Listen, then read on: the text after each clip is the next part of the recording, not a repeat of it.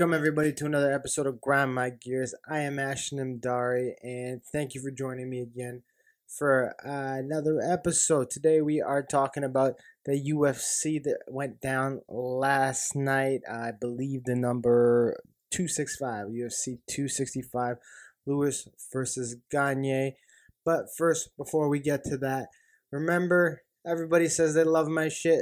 Please click the link below, click like, click subscribe, subscribe to the channel, like and share the content. It goes a long way to helping me out, goes a long way to building uh, uh, me up to get you guys more stuff, to get more people on, and to build this thing up so that we can keep educating people and keep doing amazing things. So thank you for all yous who already like, subscribe, tell me you love my stuff.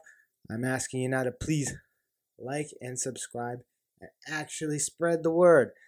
Also, too, today's episode is brought to you by w w w dot ashnam dari dot com. Log on there and you can get twenty percent off of your purchase. You can get some fresh new gear like this hat. We got the muscle tees for the summer out and we have some brand new products coming out. Uh, hopefully by the end of the summer, uh, getting you ready for the winter. Uh, some really good stuff um, I'm excited about. So use discount code BROWNPRIVILEGE. Get yourself some of that privilege and get yourself twenty percent off. So use a discount code that's below, BROWNPRIVILEGE, twenty percent off. Also, this episode is brought to you by w w w dot rebecca godfrey artistry dot com.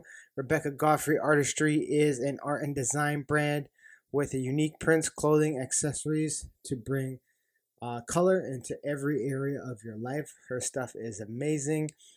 My whole home is outfitted with it, uh, and can't tell you enough how much art and beautiful things that she has done. If you sign up for her newsletter on the website, so log on to w w w dot rebecca godfrey artistry dot com, sign up for the newsletter, get yourself ten percent off as well.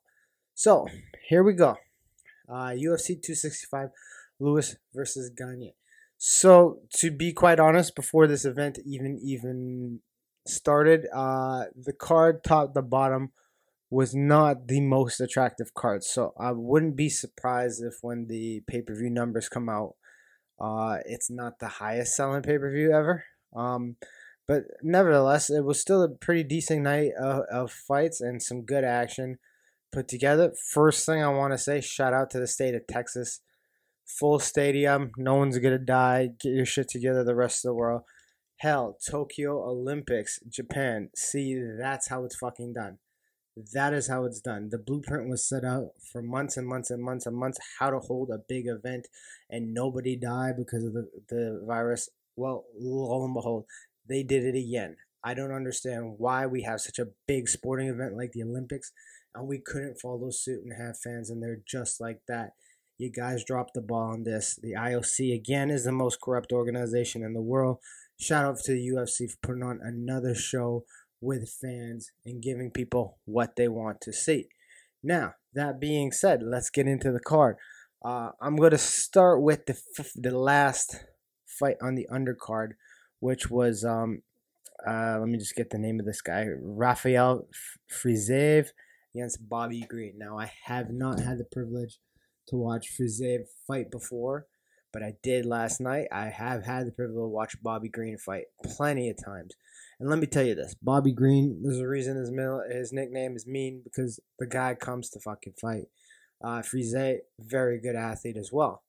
Now, I wasn't disappointed with the split decision going toward Fiziev. Um, uh, uh, Fiziev, sorry. And the only problem I have with the card, I want you guys to take a look at the scorecard. If you watch that fight, like I watched that fight, Bobby Green clearly... Clearly won the last round. Um, and the second round was pretty tight. It could have went to anybody. So I'm not mad that it went one way or the other way. What I'm mad about is the judge. The last judge who scored that fucking fight. twenty, uh, thirty twenty-seven. thirty twenty-seven. Who the fuck is this judge? And what the hell was he watching? Because Bobby Green clearly took that last round. That is a ridiculous score, and that is exactly why uh, the sport needs to transition away from this system, and that forget about the thirty-point must system, that the the ten-point must system, sorry.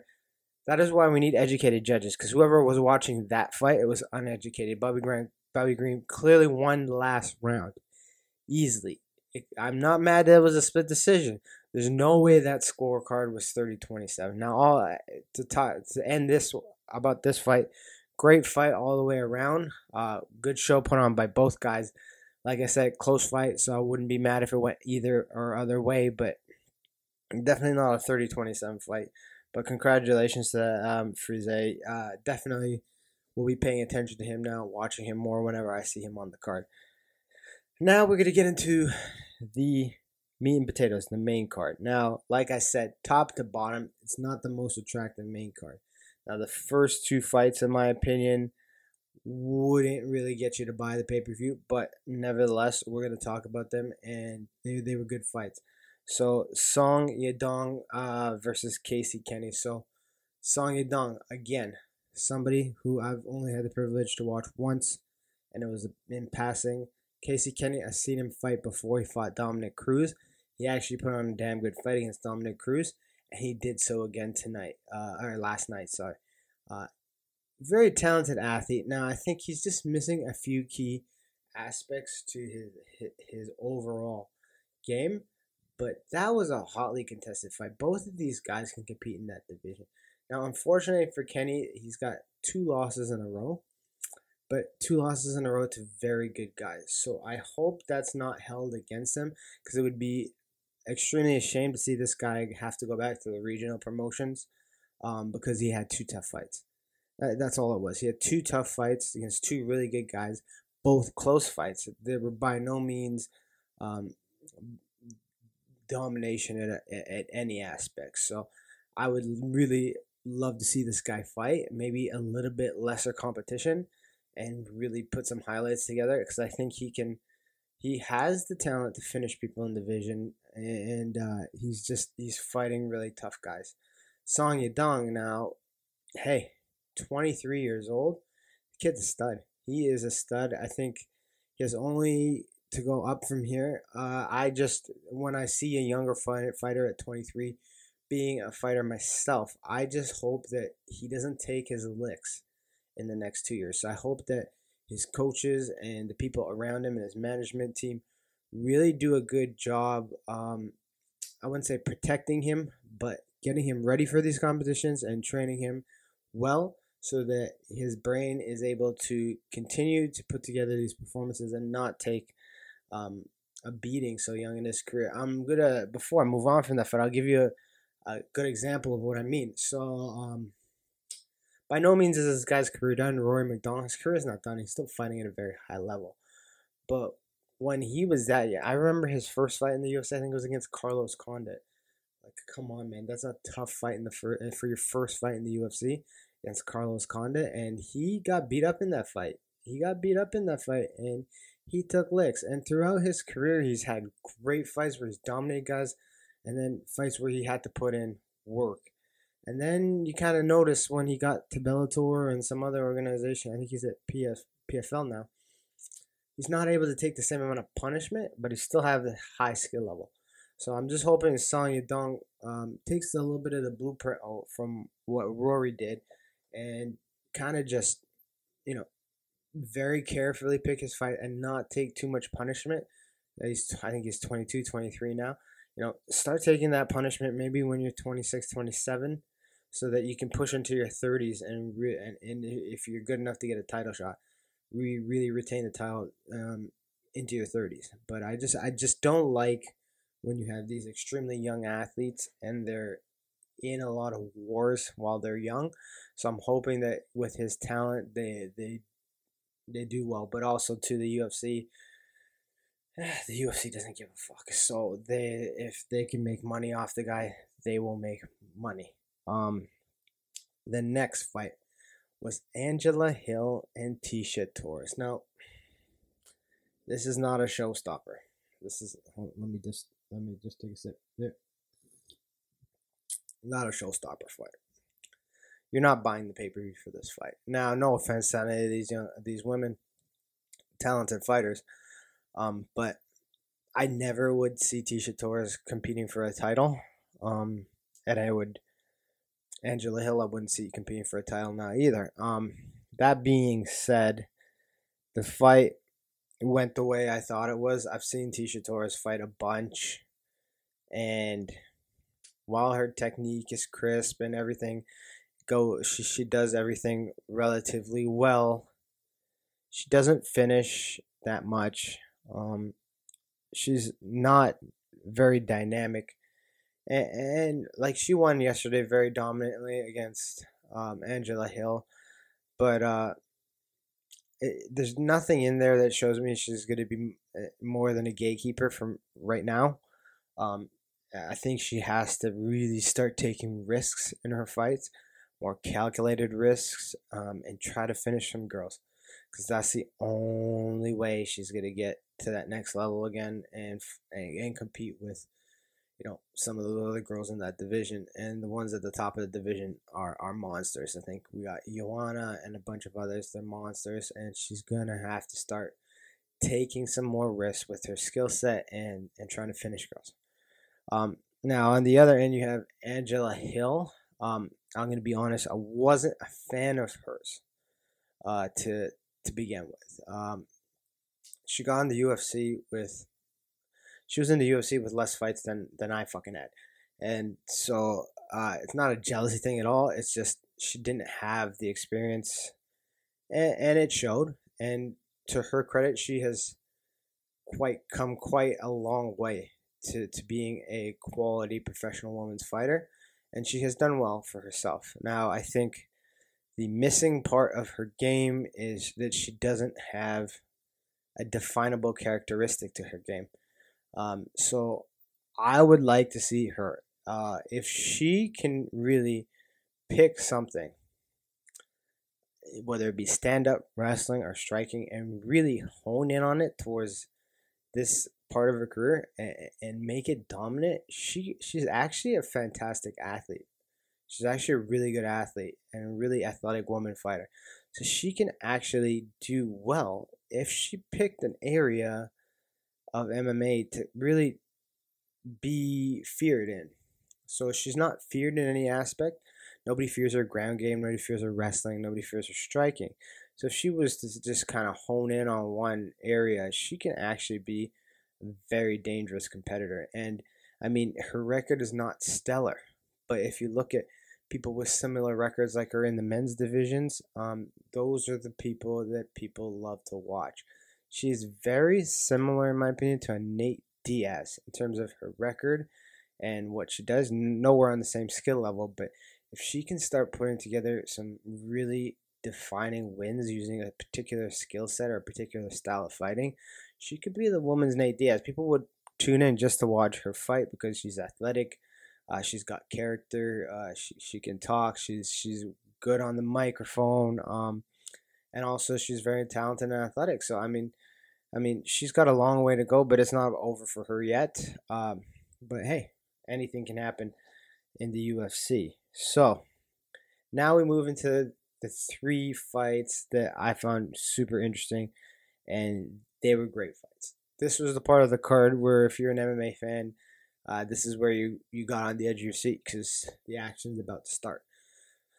So you had Vicente Luque versus Michael Chiesa. What a sleeper fight. This can be a headliner on any card, uh, even a U F C pay-per-view. I would I would watch this as a pay-per-view headliner. For those of you who aren't familiar, familiar with Vicente Luque, the guy is on a tear.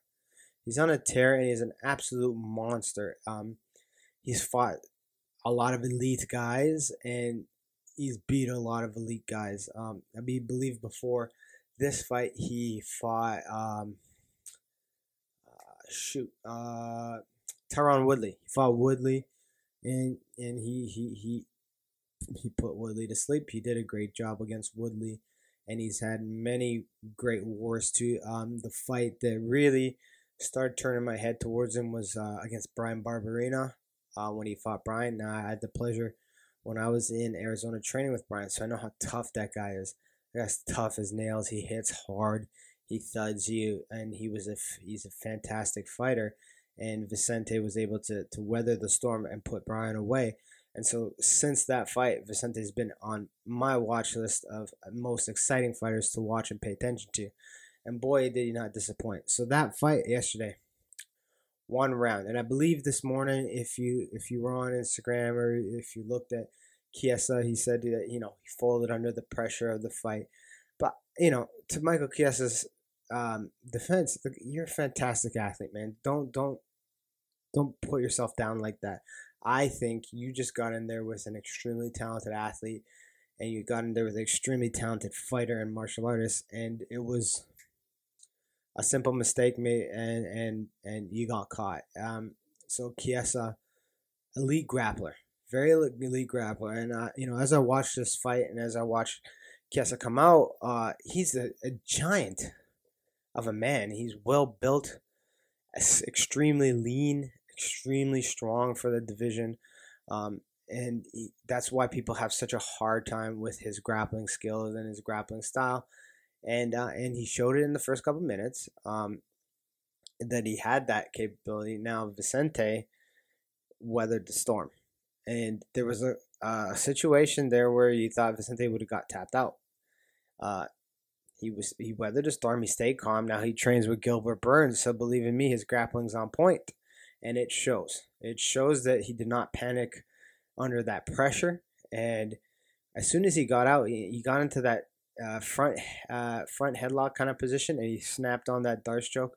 It was a thing of beauty. There's no way to analyze that other than it was a thing of beauty. He did everything he needed to do. He didn't fold under the pressure.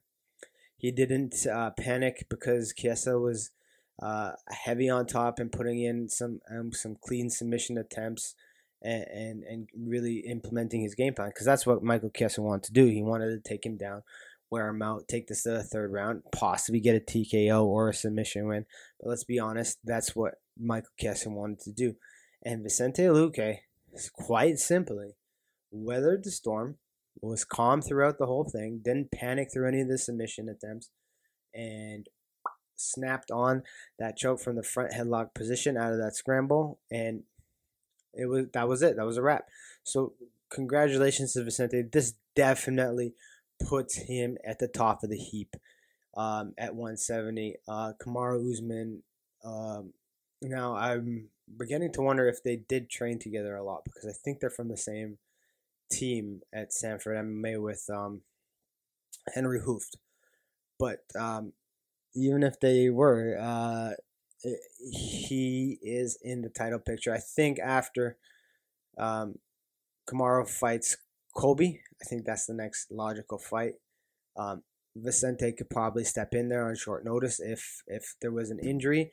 If not, um, he's ready to go. I think another win, and he's definitely the top contender in that division for one seventy. Feed him a big dog, and let's go. I think he is stellar. Hell, I would even like to see him fight his teammate, Gilbert Burns. That would be fun. Uh, I don't know if they'll do it. But uh, that camp is producing some amazing one seventy-ers. And, hell, it makes me, as a local show one seventy-er, not want to fight at the one seventy division anymore, because uh, the talent that they're showing coming out of that division.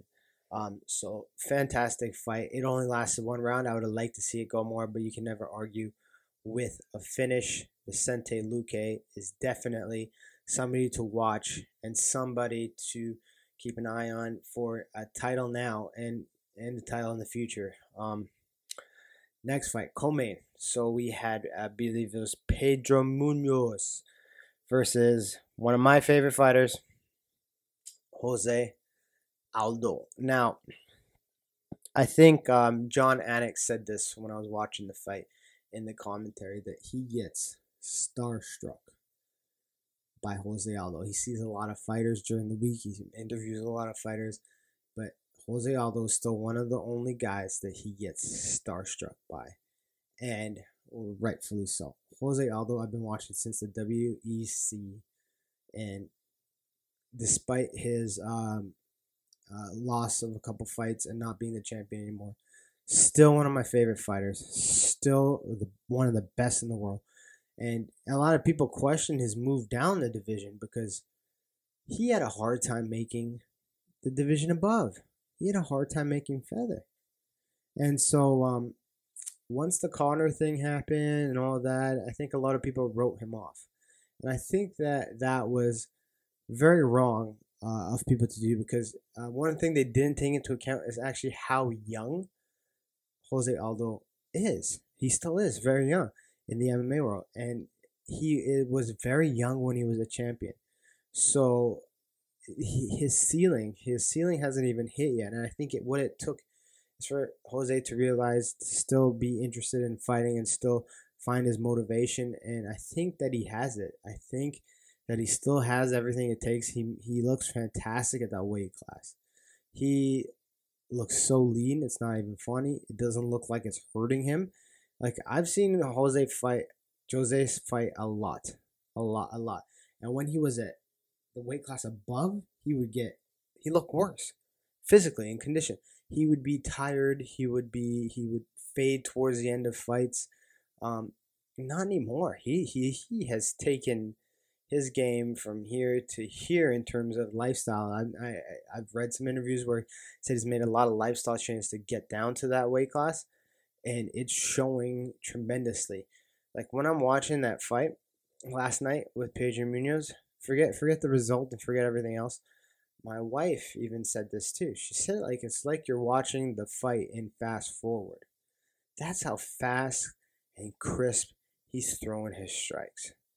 Um, he looks like he's wa- you're watching a fight in fast forward. That's how fast he's moving, and it's it's just incredible that at this many years in the game and that much experience, he's still performing at that high, high, high level. And it's it's fascinating to watch, and I'm privileged to watch a legend like him still compete at a very high level. He is not done. I think one of the most misleading fights for him in recent memory was the one against Peter Yan, because when you watch that fight, Peter Yan is such an animal, such a beast. You, you, you think, oh, Jose's done. But no, he, he just ran into another animal. And I think that if you can give Jose some chances to fight some top quality opponents and he can keep doing this, you are looking at a guy who can possibly take that title back and walk away into the sunset as a champion with a championship belt. If I'm Jose Aldo, I'm his team, I'm his management, we're getting him back into that position, and then we are winning that title if we can and getting the fuck out. That's the strategy, and he certainly has that potential. Striking looked on point.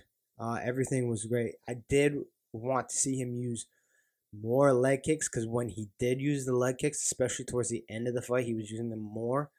Boy, did it fucking hurt. Um, it's something that he has been missing in his last, I would say, five to seven performances. He has kind of shied away from his leg kick game. But that being said, you can't be mad at the guy. He is a legend, and he took care of business last night and took care of it quite handily.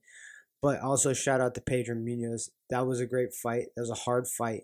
He responded well to everything. He was just outclassed by a better um, a better fighter last night. But Pedro Munhoz stood in there for all five rounds, was competitive for all five rounds. And hands down, he can step in there with anybody in the division. And um, Pedro Munhoz, don't sleep on him. Uh, two, three wins. He's back in that mix for that title. Uh, maybe even less than that if he puts together some exciting wins, which I know he can do. Um, so that was a tremendous fight. I can't say enough about Jose Aldo. Uh, can't wait to see him fight again. I think, and this would be what I would uh, schedule next, is I would schedule him for the loser of Aljamain Sterling and Peter Yan. I have a immense feeling that's going to be Aljamain Sterling, because he is not the champion despite what he thinks. Uh, he pussied out of that fight. He's the fake paper champion. So let's get Peter Yan back in there to beat the shit out of um, Aljamain Sterling and get Sterling and um, Aldo back at it. If I have the divisions right, uh, I'm I'm hoping I didn't fuck that up. But I'm pretty sure that that's, that's what it is. That's what I would like to see. And uh, no no disrespect to Aljamain Sterling, but you are not the champ, my man. You bailed out of that fight because you knew you were going to lose. Um, so now we're going to the main event of the evening. Derek Lewis and Cyril Gane. Now, I would be extremely lying to you if I didn't say I was biased. I love Derek Lewis. He is one of my favorite fighters. And I was rooting for him the whole time. Um, but here's here's the thing about Derek Lewis. You just don't know who's going to show up that night. You don't know if it's going to be the Derek Lewis that's going to knock people out to Kingdom Come, or if it's going to be the Derek Lewis that sleeps for three rounds and then finishes Volkov with thirty seconds left, or sleeps for all three rounds against Ngannou. Um, that is the biggest issue with Derek Lewis. Not there's nothing nothing else that's an issue with him in terms of his um, mentality, uh, but that is the biggest issue. You don't know who's going to show up. And the other issue with him is he's not well-rounded enough of a fighter to not be able to show up. So what I mean by that is his game is extremely limited. He's got that right hand that when it touches you, you die. Like, you literally die. He's got a right hand, and if it touches your face, you die. But he's not skilled enough on the ground with his jiu-jitsu yet or his wrestling, so that he can have nights like that where he takes the couple rounds off. And yeah, you can't do that. So there's other guys in the heavyweight division who can do that. You know, for example, um, Stipe Miocic. Stipe, extremely good wrestler, very polished striker as well. He can kind of take some time off in those in some rounds and still get away with it because he has the wrestling pedigree. He has the crisp striking. He has more than one tool. Whereas Derek Lewis, let's be honest, he has one tool, and it's really damn good. So it just looked to me, it just looked to me like in the first round, first two rounds, it just looked like he wasn't all there. He wasn't all there. He mentally wasn't there. I don't know if we're going to see some stuff come out where he, he was injured or, or something happened. But he wasn't there. And I'm not trying to discredit Cyril Gane yet, but I'm going to get to him in a second. So Derek Lewis wasn't all there. Um, and he just was too hesitant to close the distance. He didn't want to close the distance so he can land that right hand. And then he didn't want to close the distance to land that right hand, but then he didn't want to grapple either. He didn't want to close the distance to grapple and, and to take him down. Now, Cyril Gane. Now, let me be quite honest here. It's the first time I've seen him fight. Very first time. I've seen highlights, but I haven't seen him fight live. Um, and I haven't seen the entirety of his fights. And boy, oh boy, was I impressed. This guy is a tremendous athlete. And for someone who's only been training M M A for three years, three years, guys? Holy crap. He is very talented. He managed the distance extremely well. He fought an extremely educated and smart fight. He looked like a veteran of forty fights, not nine. Um, I believe he's had some amateur, but we've all had amateurs. So if you add it up, you can you get a bigger fight count. But boy, boy, did he look very crisp, very polished, managed the distance very, very well, uh, put together great shots. And not only that, the guy is strong as fucking balls. He's chiseled like Anthony Joshua. He looks like Anthony Joshua in an M M A fucking cage. Um, Derek Lewis, who is extremely strong. I've seen Derek Lewis lying flat on his fucking back, both shoulders pinned to the ground. Guy in side control, just get up. Just get up. I've seen Derek Lewis do that before. Um, Cyril Gane held his ass. And and made him realize he couldn't grapple with him. He couldn't take him down. Couldn't do nothing. Cyril Gane is a freak athlete. Super strong. Really great striking. And the part of this fight that was most impressive is his footwork. Boy, oh boy, does he have great footwork. He moves. He's constantly moving. He's constantly moving laterally. He's doing all the right things a very veteran fighter would do. And um he picked Derek Lewis apart, and he beat him up, and that's and it's it hurts me to say that because I'm a Derek Lewis fan, but like um you know as a joke when the fight was over, And, you know, my wife was like, oh, that's sad, because we both like Derek Lewis. I, you know, I was just like, you know, because Derek always posts on, on Instagram. I'm like, yeah, well, he's okay. So it was um, it was heartbreaking, but it was refreshing to see such a great heavyweight um, come through the ranks and um, setting up a great fight with him and Ngannou. I know they've trained together before. Uh, they've released some footage this past week where they They made it seem like it was some sort of life-changing sparring session that we were watching. It wasn't. It was a light sparring session. So um, that's the match to make. And and quite honestly, to if I'm to pre-analyze that fight um, ahead of time, I I would obviously lean towards the champion Ngannou um, just out of logic. But I can't honestly sit here and say that Um, Gane couldn't win that fight. I think that you have a tremendous athlete, tremendous martial artist with a limited amount of experience. And the thing that people need to realize is when you have someone who has little amount of experience like Gane has, um, the ceiling is endless.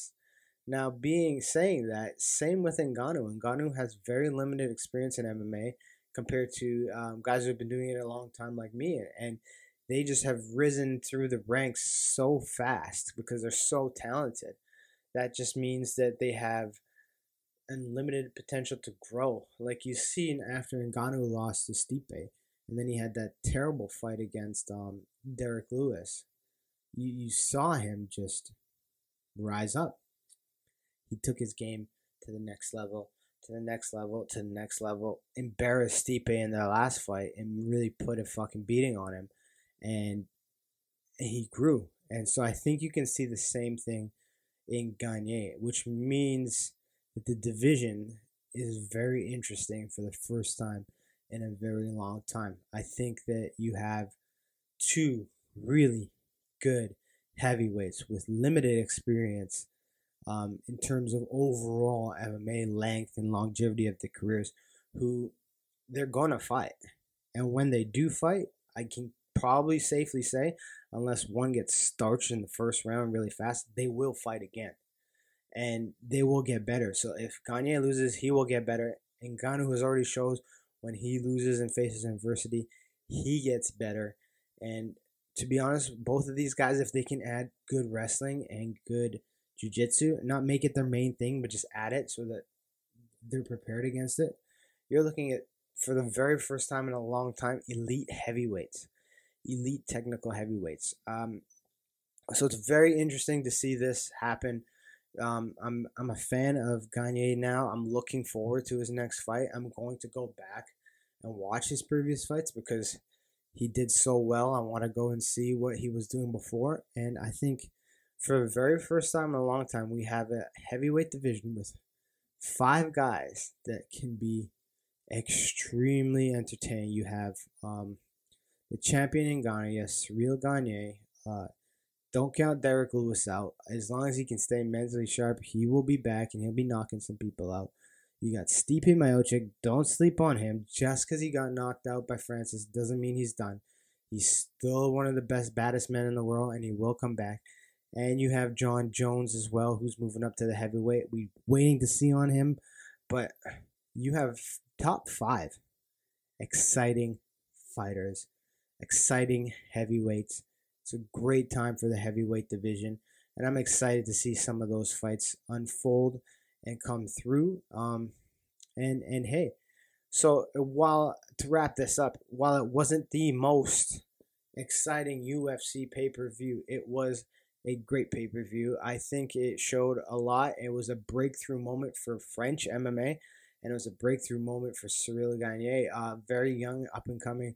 Heavyweight, interim heavyweight title, which, okay, before I finish this, the fact that it wasn't even an interim belt was bullshit. Ngannou showed that he is the clear champion.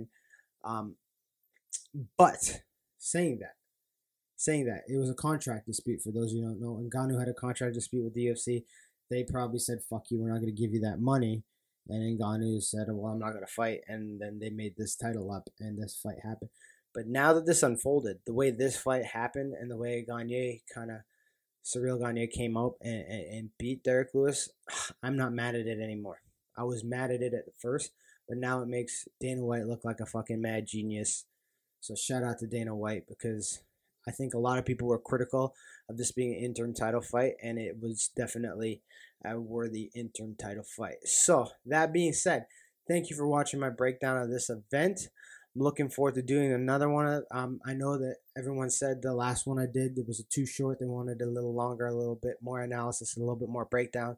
So I gave it to you guys today. I don't want to make it too long and dwell on certain things. But um, let me know what you think. Leave comments. Uh, please like, share, subscribe.